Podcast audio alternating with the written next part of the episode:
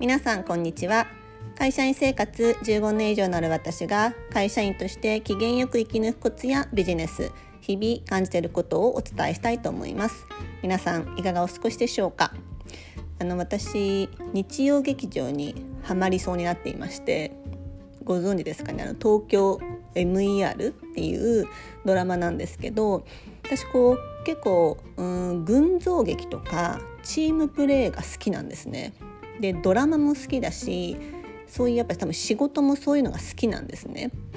でまあ、東京 MER っていうのも、まあ、一人のドクターではなくてもうこう命と向き合う人たちをがチームとなってこう助けていくっていうドラマまずはヤマピーがやっていた「コードブルー」もそうですしうんあとはだいぶ昔ですけどキムタクがやっていた「ヒーロー」とかああいうこう人数がたくさんいてチームだったりこう群像劇っていうのがこうすごく好きで、うん、確かまだ1回しかやってないと思うんですけど日曜劇場。まあですごくハマってもうすごいリピートして見ています。ああいうこう早い展開も結構好きなので、まあ、もしご覧になってない方がいてそういうのが好きな方がいたらご覧になっていただきたいなっていうふうに思います。はい。では今日のテーマです。今日のテーマはすべての事柄は自分というフィルターを通した解釈次第。あなたの経験は恥ずかしいものですか？いいえ宝物の原石です。はい。なんじゃいって感じですかね。あのまあご自身が歩まれてきた経験があると思うんですけれどもいろんな経験がある中でうんどんな事柄もこう自分がどうそれを捉えるかその事柄事象に対してどう捉えるかだと思うんですね。一つの事柄って表面もあって裏面もあって実はその中間もあってっていう本当に捉え方次第だなっていうふうに思っています。そのことをちょっと今日お話しできたらなと思います。えー、皆さんに質問です。えー、とあるグループで親会社と子会社があります。で親会社で一緒に入社した同期の2人がいるとします。その2人は入社して20年が経ちました。1人は親会社でエリートでずっとエリート街道を歩んできた人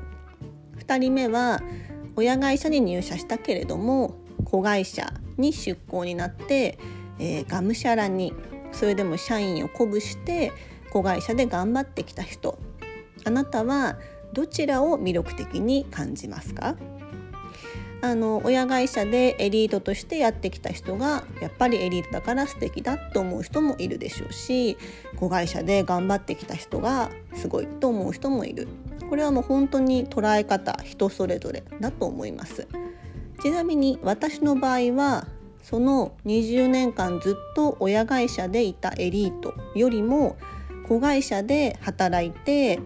きた人の方が私はとても魅力的に思いますし、えー、そういう人こそ、えー、トップに立つべき人だと思います。うん例えば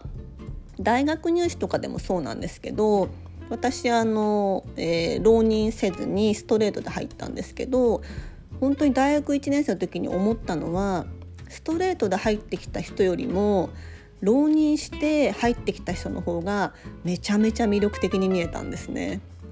やっぱりこう1年間高校生活ではない大学入試のためだけに使ってきた人ってやっぱこう時間の使い方とか自分とすごく多分向き合ってきてるんですよね。向き合うま時間もあったし、まあ、切羽も詰まっているしだからこう時間の使い方もうまいしこう大学入学してのこうスタートダッシュが半端なかったんですね。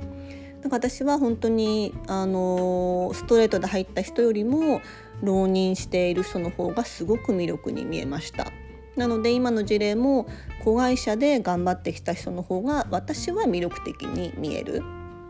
で、まあ、それ私にも実は通じることで、まあ、私はあの新卒の時に、まあ、親会社の入社試験も受けたんですけれどもこう最終面接で落ちてしまって結果的にそこの会社の子会社に、ま、拾ってもらって入社をしました。つまりこうグループ全体で見るとまあ同期ってなると親会社に入った同期もいるわけですよね。でもその同期は私は親会社で落ちちゃったけどその人は受かっているっていうまあその差が、まあ、明白にあるんですよね。で、まあ、入社して結構数年間はこう彼らと、まあ、入社試験で争って私は落ちたのでなんかこう比較してなんだろうな落ちこぼれじゃないですけれどもあ私は落ちてる方だっていうふうにこう思っていた時もあったんですけど今となってはその子会社に入ったっていう経歴経験がむしろ本当に良かったなっていうふうに私は思っています。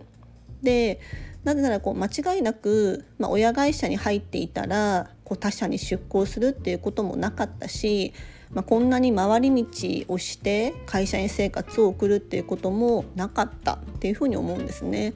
なので全ては自分がその事象をどう捉えるか捉え方次第だなっていうふうに最近本当に常々思っています。なのでまあ、子会社の私に子会社に入った私は落ちこぼれだっていうふうに思い続けるのか、うん、回り道はしたけれども子会社を経験したからこそ見える景色があったって捉えるのかもう同じ事象でもどう自分が解釈するか捉えるか次第だというふうに思っています。なのでこう全ての経験は自分の脳みそというこうフィルターを通して考えたことなので本当に、えー、考え方や解釈次第だというふうに思います。なので、まあ、人や一般的な普通のこと一般から見たら失敗だったり恥ずかしいような話も捉え方次第で全く違う宝物になるっていうふうに思います。なので全ての事柄経験は宝物の原石なんだなっていうふうに今、えー、改めて思っています。皆さんはいかがでしょうか？今日のテーマは全ての事柄は自分というフィルターを通した捉え方次第。あなたの経験は恥ずかしいものですか？いいえ宝物の原石です。はい、今日は以上になります。最後までお聞きいただきありがとうございました。えー、公式 LINE、えー、インスタグラムしていますので、ぜひ、えー、メッセージです、感想ですとか、えー、ご質問いただけるととっても嬉しいです。はい、えー、今日も素敵な一日になることを祈っております。では。